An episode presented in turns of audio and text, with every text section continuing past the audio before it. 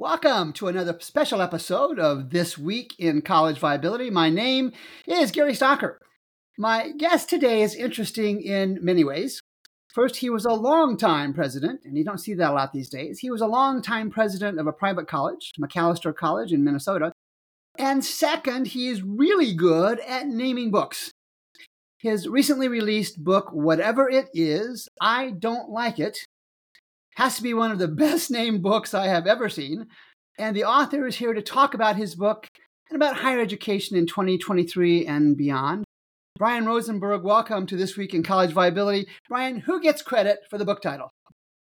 Well, I think the credit has to be shared. Uh, I, I was the one who came up with that as an original working title. Uh, I thought that the press would abandon it and go to something like resistance to change in higher education, but uh, the marketing people at Harvard Education Press uh, pushed for that title, and uh, and they won. And so I'm very grateful that they did, and they kept it. Ultimately, the credit has to go to Groucho Marx because it is, as you know, a, a, a quote from uh, a song that he sings in the movie Horse Feathers. So, so let's just say that the credit for it is shared. but again, I still giggle at the title because it's it's so appropriate in many ways. And and actually, when I when I do these podcasts, my preparation is I read the books and I, I like to go through chapter by chapter. And Brian, I didn't even get to the first chapter in yours. I was reading the preface, and your very first paragraph says you can't see the label from inside of the bottle. Mm-hmm. You can't see the label from inside of the bottle. And there is certainly a higher education bubble for experts and for faculty and staff and presidents.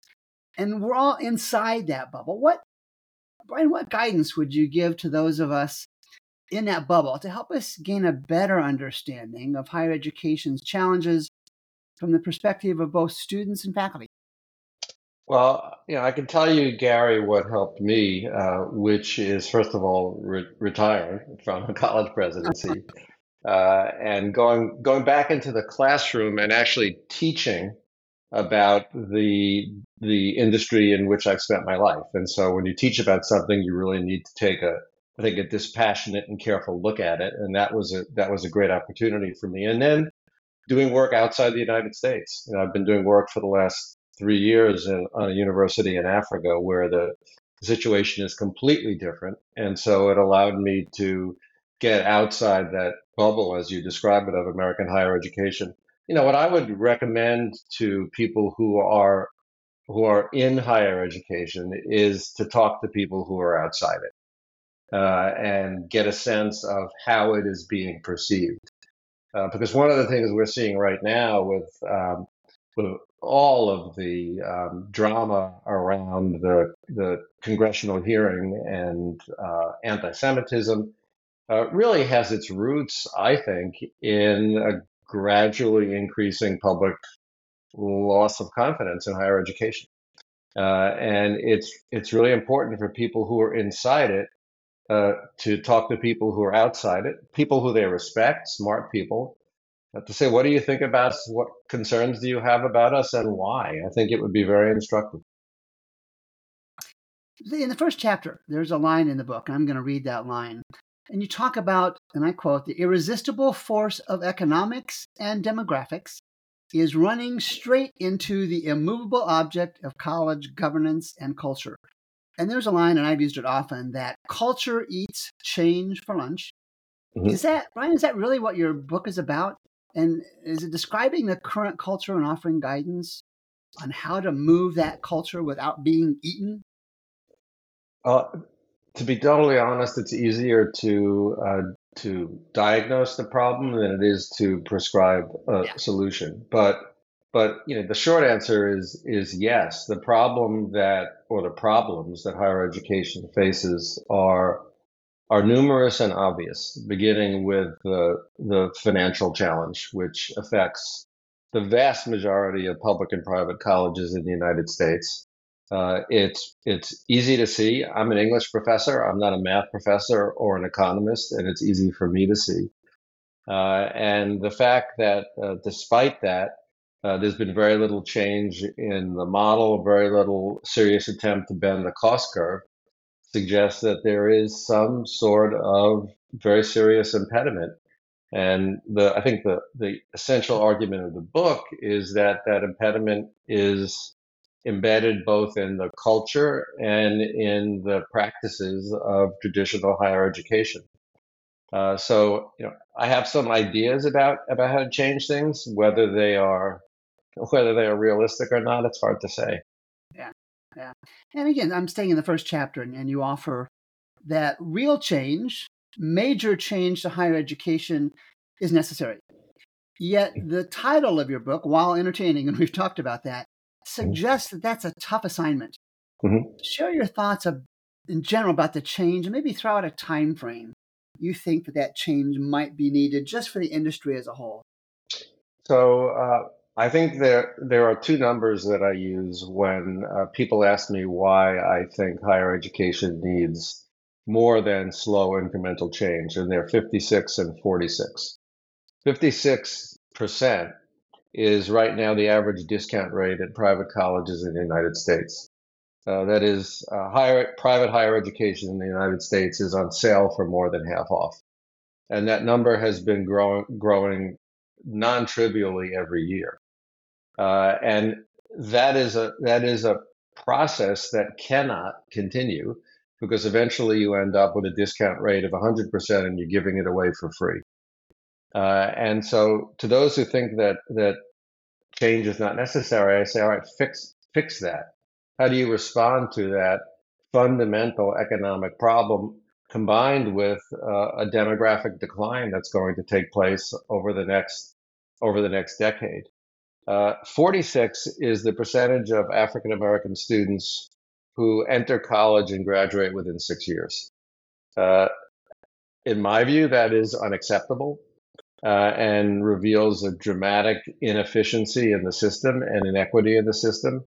Uh, and again, I ask those who think the changes isn't necessary, how do you understand that number and are you comfortable with it? So I think I think there are problems both with the economic model and with the effectiveness and efficiency of higher education in its current form.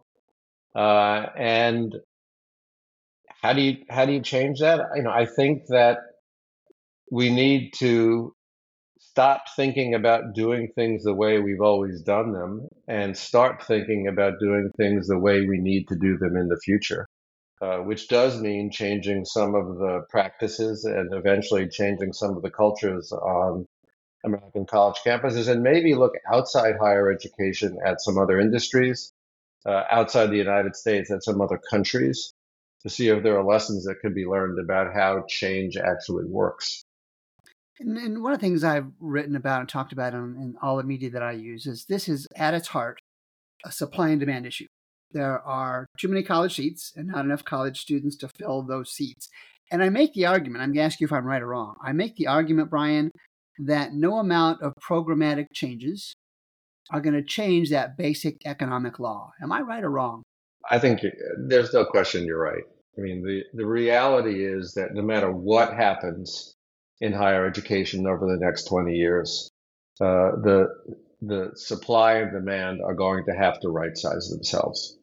Uh, and right now in the United States, there is an oversupply of college seats uh, and an undersupply of students to fill those seats.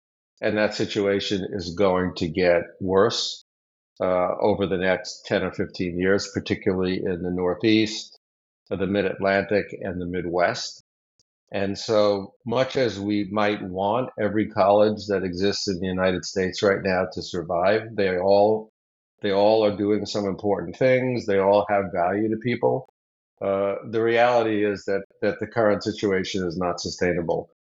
Colleges will close, uh, and even if they do all of the right things, uh, the the size of the market uh, and the economic demands of the market will lead to fewer colleges 10 and 20 years from now than exist right now. That's it.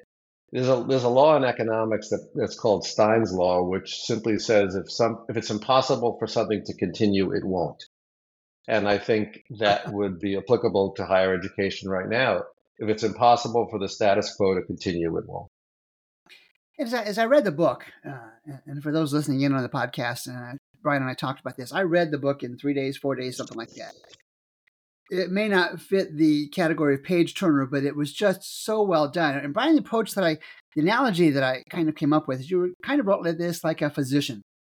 You had symptoms, and then you offered some treatments for the symptoms and diagnosing the disease. And one of the symptoms you talked about was the academic calendar. Mm-hmm. And you referenced that there is probably no other industry that makes such ineffective use of its physical plant than higher education. You also noted in that same section that college courses are typically taught only for about 30 out of the 52 weeks in a year. Now, those are both embedded cultural components to higher education based on your research, based on your experience, do you believe that those changes will be organic, or will there need to be some sort of cataclysmic financial sequence of events to get faculty to look at items like these? Uh, you know, we, and this is a statement I think that doesn't just apply to higher education, but we have a tendency in the United States to wait until something is on the brink of collapse before we address it. Uh, you think about our healthcare system and our infrastructure and unfortunately, I think that, that that is likely to be the situation with higher education. I think there is lots of evidence already existing that uh, a three year college degree and a more efficient uh, and uh, restricted calendar can work. Uh, the university in Africa that I'm working with, the African Leadership University, uh, offers a bachelor's degree over three years by offering three, essentially three 15 week terms divided by three week breaks. Uh, and it, it saves students money uh, and it saves the opportunity cost of being out of the job market for another year. Yeah. We know that that can work. We know that, uh, that there's no decline in learning. Uh, but it's going to be very, very hard given not just the culture in American higher education, but a lot of the contracts, uh, faculty contracts in American higher education to change that. Uh, there are many faculty members who are unionized, and those union contracts dictate the number of weeks a year that they teach. Uh, at Macalester, the faculty contract, even though it was paid out over 12 months, specified that they would teach for nine. Uh, and so there is a lot that will have to change, uh, both culturally and contractually, uh, to make that shift.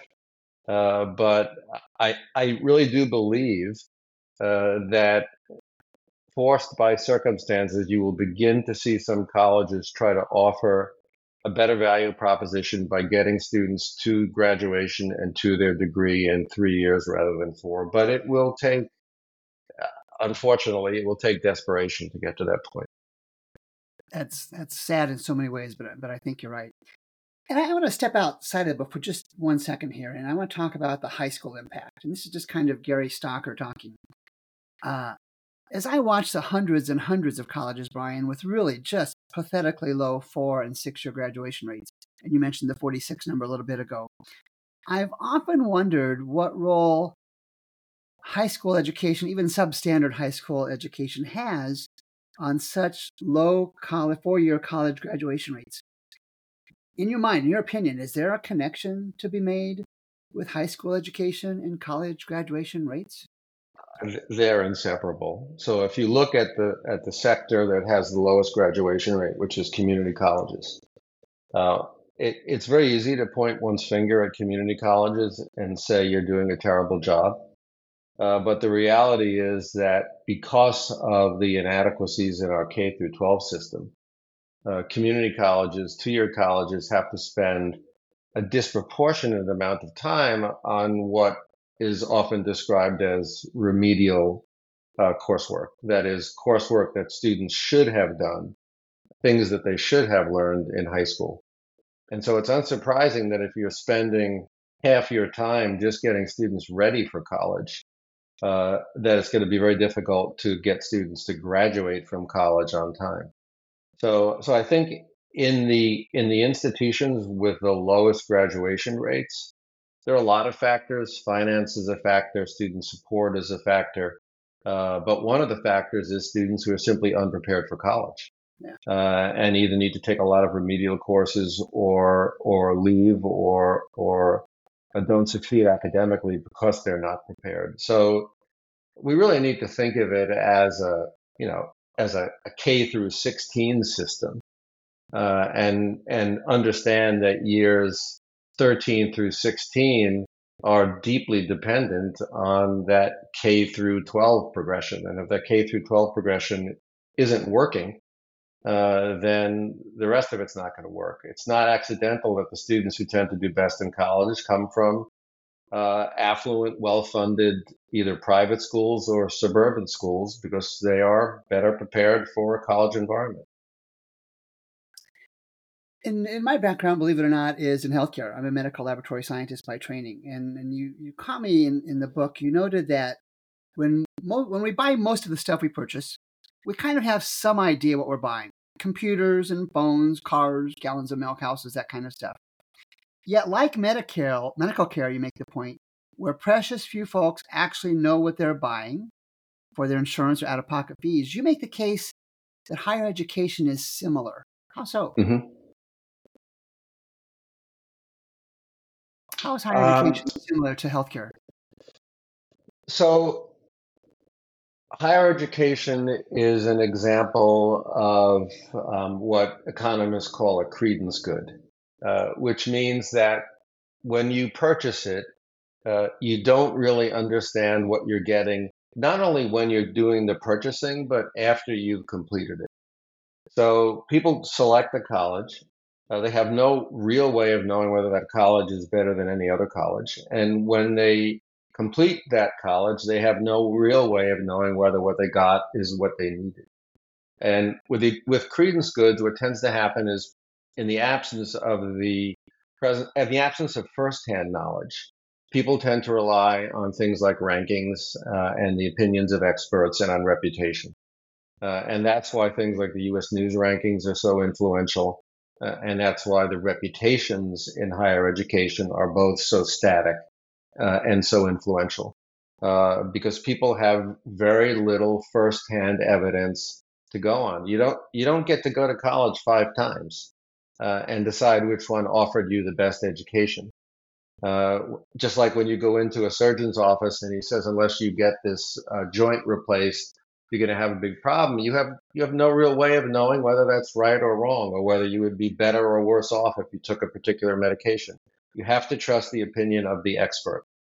Uh, and for consumers of higher education, that means that they rely very heavily uh, on things like U.S. news rankings. So, Brian, we tend to spend a lot of time studying the top and the bottom ends of the higher education market. The top 50 100 colleges, something like that. And the bottom, those that are about to close or doing layoffs, those kind of things. But not really much in my experience on the middle. Those colleges that are unlikely to close, but kind of face a, a mostly monthly tuition paycheck to, to tuition paycheck kind of existence. Do you believe that maybe those are the types of colleges and universities that will lead to change in areas like mergers and consolidations and scheduling and other things? They probably will have to be. Uh, the colleges at the top that you describe uh, have the means to change, but not the incentive. The colleges at the bottom that you describe have the incentive to change, but not the means. That is, uh, they know they need to change, but they ju- just don't have the resources uh, to try new things uh, or to do more than simply cut to try to stay alive. Uh, the institutions in the middle uh, are the ones that have some combination of an incentive to change because they don't have multi-billion dollar endowments and they don't have 5% admission rates. Uh, but they're also not, as you say, on the danger in, in danger of immediately closing. They have some resources, some brand strength, some opportunity. And so I think it's those institutions, the ones that know that they can't just keep running it back every year and be secure, uh, but also have some opportunity, some resources, some energy to try something new. Uh, that's probably where you're most likely to see uh, innovation come from within American higher education that is not at the very top, as you say, and not at the very bottom. And and you know the good news is that the majority of institutions do fall into that middle category, and so of those hundreds and hundreds, hopefully there will be a few that decide that uh, they want to try to do something other than what they're doing right now. I tell a story about uh, uh Cardinal Stritch University, which you and I know closed up up in uh, Milwaukee earlier this year. Mm-hmm. And I know it well. Yeah, and the story that I tell is that the week after, the president of Stritch, and the name escapes me, did an interview, and I think I saw it on YouTube or recorded somewhere, in which he effectively rationalized the closure. Right, and as I listened to it, I was a little distressed. But really, as I stepped back and pondered that, the presidents of these colleges and their board members have that fiduciary responsibility to protect the best interests of the colleges. And that's exactly what the president Cardinal Stritch and the others that have closed in the coming in the recent months and stuff are doing. But my question kind of moves away from that. Is there's a fiduciary for the colleges, the president, CFO, board members. Is there a fiduciary for students and faculty? And if not, should there be? Of course. I think that you know you have you have multiple multiple responsibilities as the leader of an institution, uh, and one of them is to protect the the reputation and the financial stability of the institution. But ultimately, the institution exists to serve students, uh, and the institution wants to be fair in its treatment of its employees. And so, any decision has to be made with all of those groups in mind. If and and what we've seen in the closures of of some colleges, and these are the ones that have been most poorly handled, is the blindsiding of students. Right. Uh, you know, it's clearly not in the interest of a of a failing college to broadcast the fact that it is failing because that will tend to accelerate the failure. Yep. Uh, but in prioritizing that, sometimes colleges have failed to prioritize uh, the interests of the students who are who are blindsided uh, and the, the employees who are blindsided uh, by the closure of an institution that may have been proclaiming up until the prior week that everything was just fine. Yeah. So it's uh, it's a tough balancing act. I, I would never pretend that it is easy, uh, but you know my experience is that it doesn't take a, a financial genius to look at the financial trajectory of an institution and understand uh, that there's probably an endpoint ahead. And once you see that clearly, uh, it's probably in the interest of everybody to begin to very honestly and visibly wind things down uh, rather than just have people show up one day and find the doors locked. Yeah, yeah, yeah.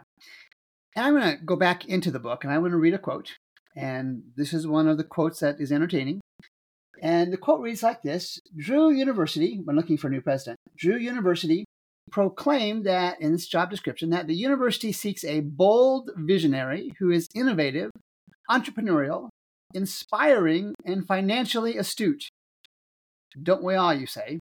And in reality, you go on, most presidents are far from messianic and it is not even clear if a Messiah, Messiah could be transformational within most college and university settings. Now, Brian, I'm guessing your tongue was firmly embedded in your writing cheek when you wrote that.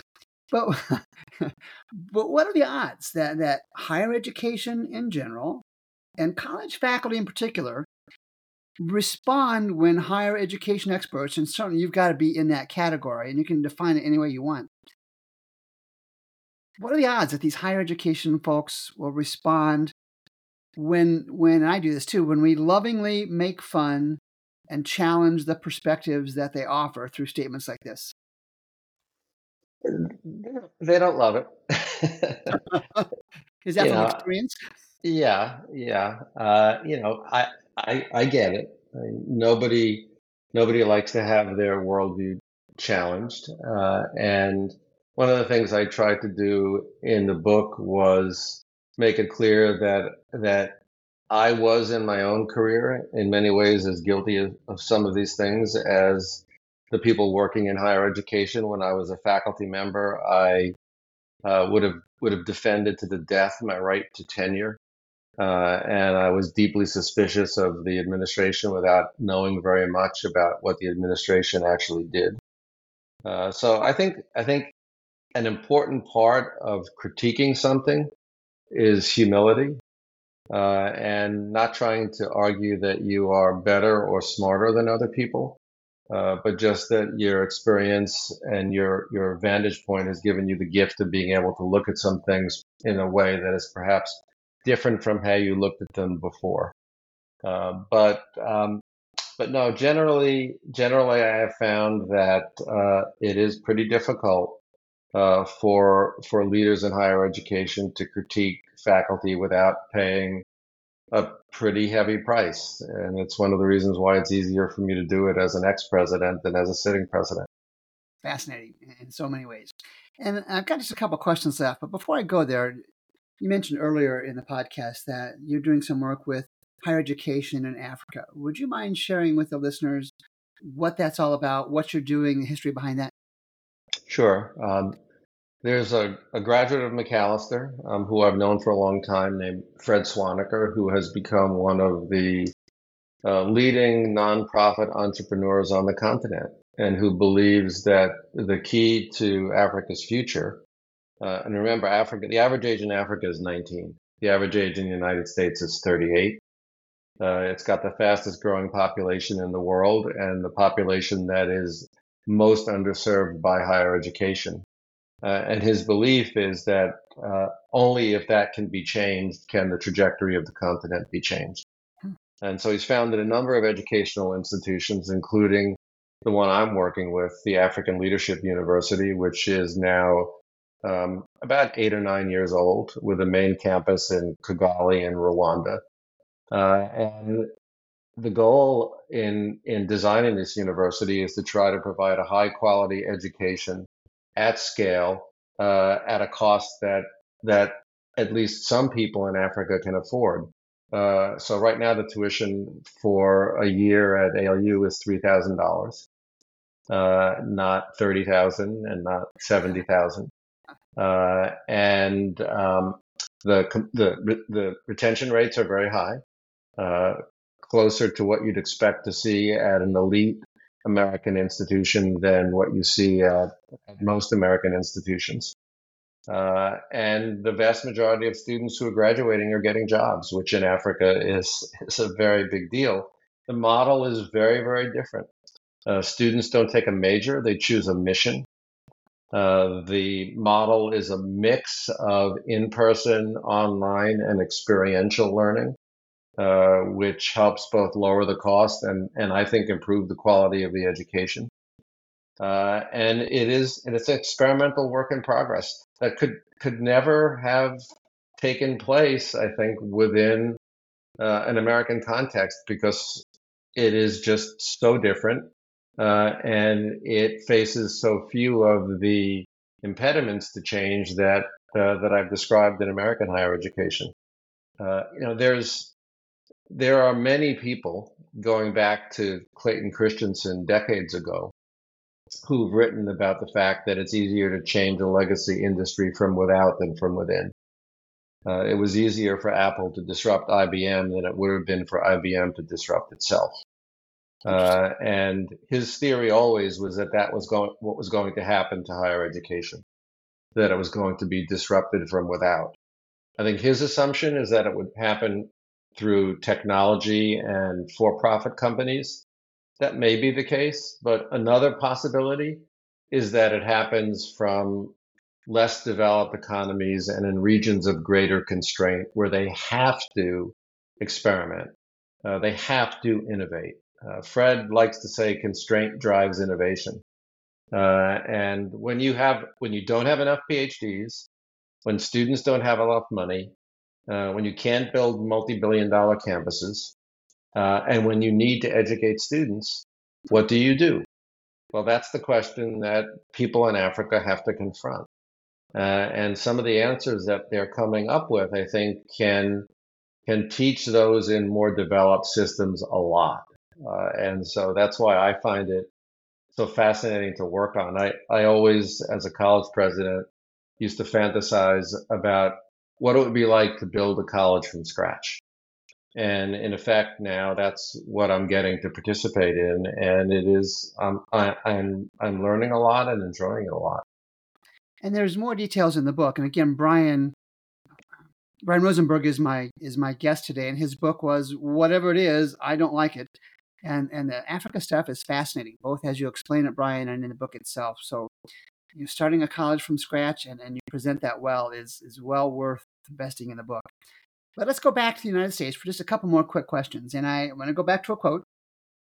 Uh, and again, I think you probably had your tongue was hurting you because you had it in your cheek a lot as you wrote many of these lines in the book.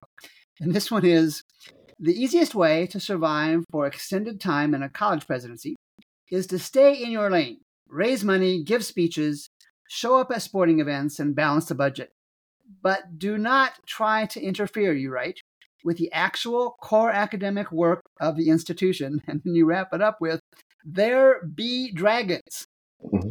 Now, that quote is hardly an endorsement for college leaders to rock the proverbial education boat. Right. Uh, do we talk about is this the old line where a crisis is a terrible thing to waste? Does that apply to some or all segments of higher education?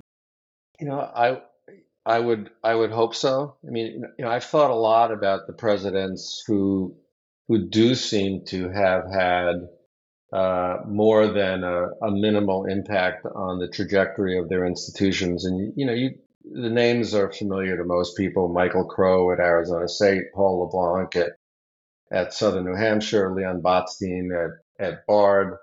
Uh, and, you know, the reality is what, what those presidents have in common, whether you like what they've done or not, is that they've essentially ignored shared governance. You know, they have acted more like the leaders of, um, of corporations. Uh, and that's not something that typically sits well uh, within higher education. It's not something that's possible at most institutions, but for a variety of reasons, they've been placed at institutions where it was possible. But for most of us who are in those jobs, we are, reality is that we have a lot less power than people think and a lot more constraints.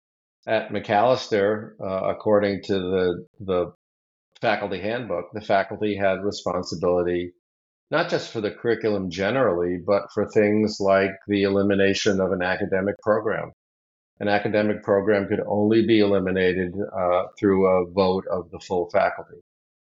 Uh, that is that is not a recipe for for change, uh, and most college presidents uh, step into situations in which they are surrounded by constraints of of those kinds, and when you when you do try to push against them, uh, the evidence suggests that it doesn't often go well. There is a reason why the average tenure of a college president has, over the past 10 or 15 years, dropped from about eight and a half years to fewer than six years.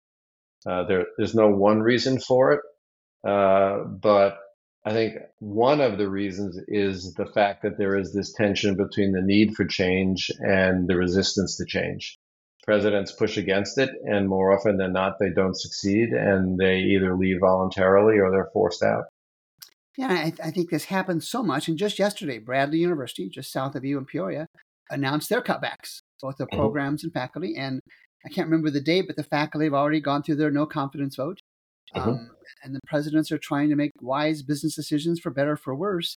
And you know, any business change, any change of the business model and there's always going to be protests. This is America, I understand that, but it's almost formulaic in that you make a business change announcement, you know there are going to be protests, and that happens time after time again. And I've got just two more questions. And and there was a chapter on disciplines, Brian, mm-hmm. that you talked about. That faculty members are typically more loyal to their disciplines than they are to their institution. I, I look at that statement through the lens of a faltering private college. Mm-hmm. In your experience and your observations, does a near college death experience tend to change the loyalties from department toward the college? Uh, it can. I think certainly, uh, again, drawing upon Macalester's experience, many people don't know that even though Macalester right now is is an affluent institution and highly selective, uh, in the 1970s, it almost shut down uh, because it, it had no money. Uh, and the faculty at that point banded together. It, the faculty voluntarily took an across the board 15% uh, pay cut in order to preserve the jobs of their colleagues. Uh, and so clearly they were thinking they were thinking institutionally. So it can happen through crisis.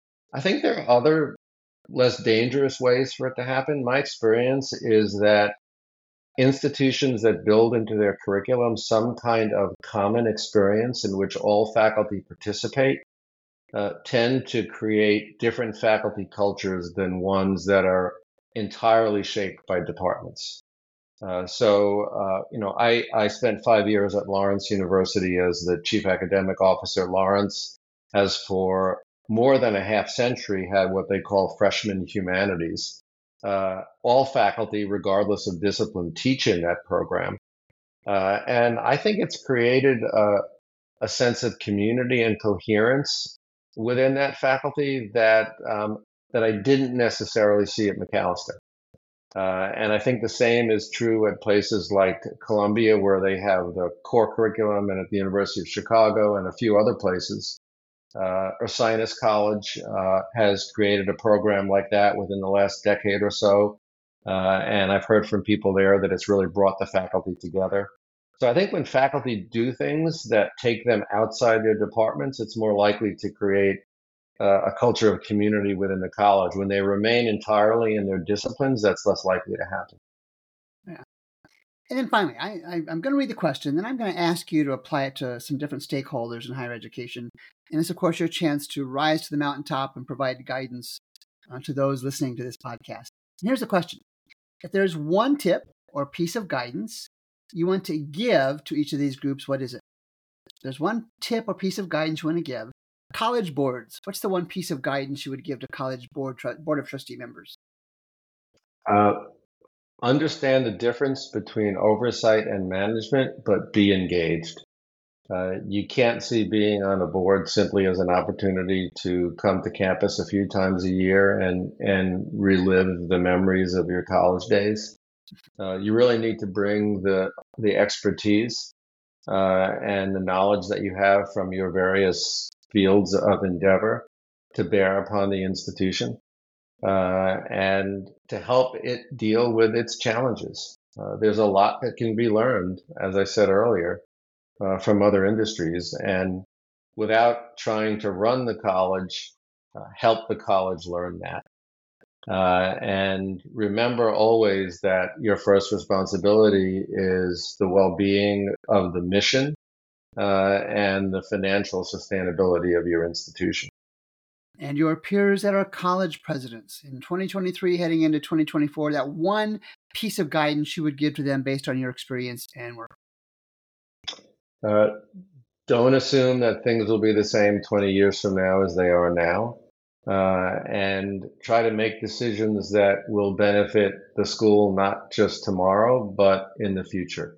I really believe that the, the work of a college president, if properly done, rarely bears fruit during the college presidency. Your job is to make sure that the person holding your job 20 years from now uh, has an opportunity to succeed. And that means thinking long term and not just thinking about what is best for you or for the college tomorrow. And of course, faculty. What's that one tip you would give to the prototypical faculty member in higher education?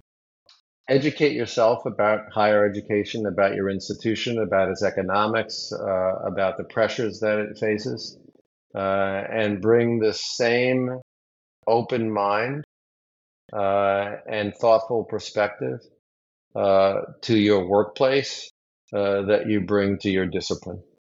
Uh, just the way you approach a, a problem in your field by looking at the evidence and trying to come to the best conclusion. Uh, do the same when you're thinking about the the state of and the future of the college or university at which you work. And to the typical, the traditional college age student. College is still worth it.